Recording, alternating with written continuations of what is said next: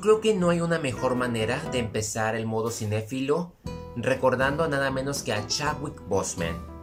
No solamente fue reconocido por 42 y Pantera Negra, también hizo una gran película basada en otro personaje de la vida real y se trata de nada menos que Marshall. El origen de la justicia, disponible ya en Netflix al lado de Josh Gad y Kate Hudson que hacen un equipazo de primera categoría. Esta película biográfica de Turgot Marshall se trata del primer juez afroamericano de la Corte Suprema de los Estados Unidos y se centra en su trabajo en especial en un caso espectacular. Yo se la recomiendo porque se trata de un abogado que simplemente no lo dejan que avance no puede ni hablar y se necesita apoyar en otro abogado cuya experiencia de asesinatos y crímenes no está en su currículo y con ayuda de haberlo entrenado, pues se avienta este caso para tratar de liberar a alguien que es inocente. Yo se la recomiendo, no se la pueden perder y en especial es una excelente manera de, de seguir recordando a un grandioso actor que se nos adelantó.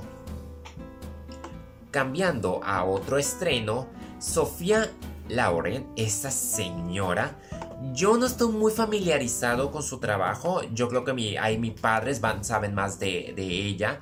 Solo sé que la película que estrenó Netflix de La vida ante sí, que trata sobre una sobreviviente del holocausto que cuida a niños, en su casa accede a refugiar a un resentido niño de la calle que le robó y forman un impensable lazo de amistad.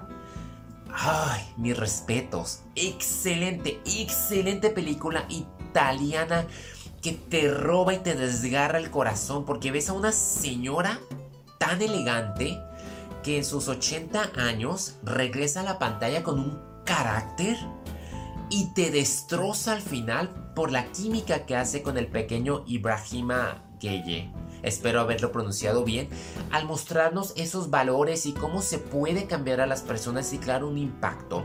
No se hace como que tanto melodrama con el holocausto en sí, pero se ve en la expresión de la propia ah, Sofía.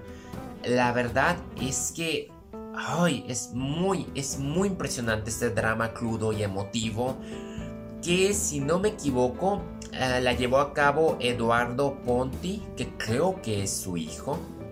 Si es su hijo, tenía que confirmarlo muy bien. Con razón su madre quiso regresar y, y, qué emoción tanto para madre e hijo llevar esta obra maestra. Y, les aplaudo Netflix, les aplaudo Netflix. Altamente recomendable en todos los sentidos. No es de las primeras películas que a mí me toca llorar, pero en los créditos. No lloré en el momento, porque es que te dejan una cierta forma de aire que te llega después con la música que, es nada menos un gran, un gran tema ah, llevado a cabo por la gran Laura Pausini. Oh, es que...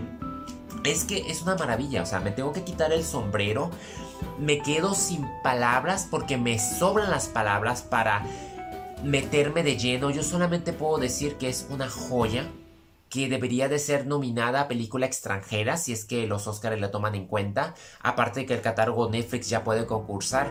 Es una joya, la verdad, en donde te da una gran lección de vida, te muestra la situación de la inmigración.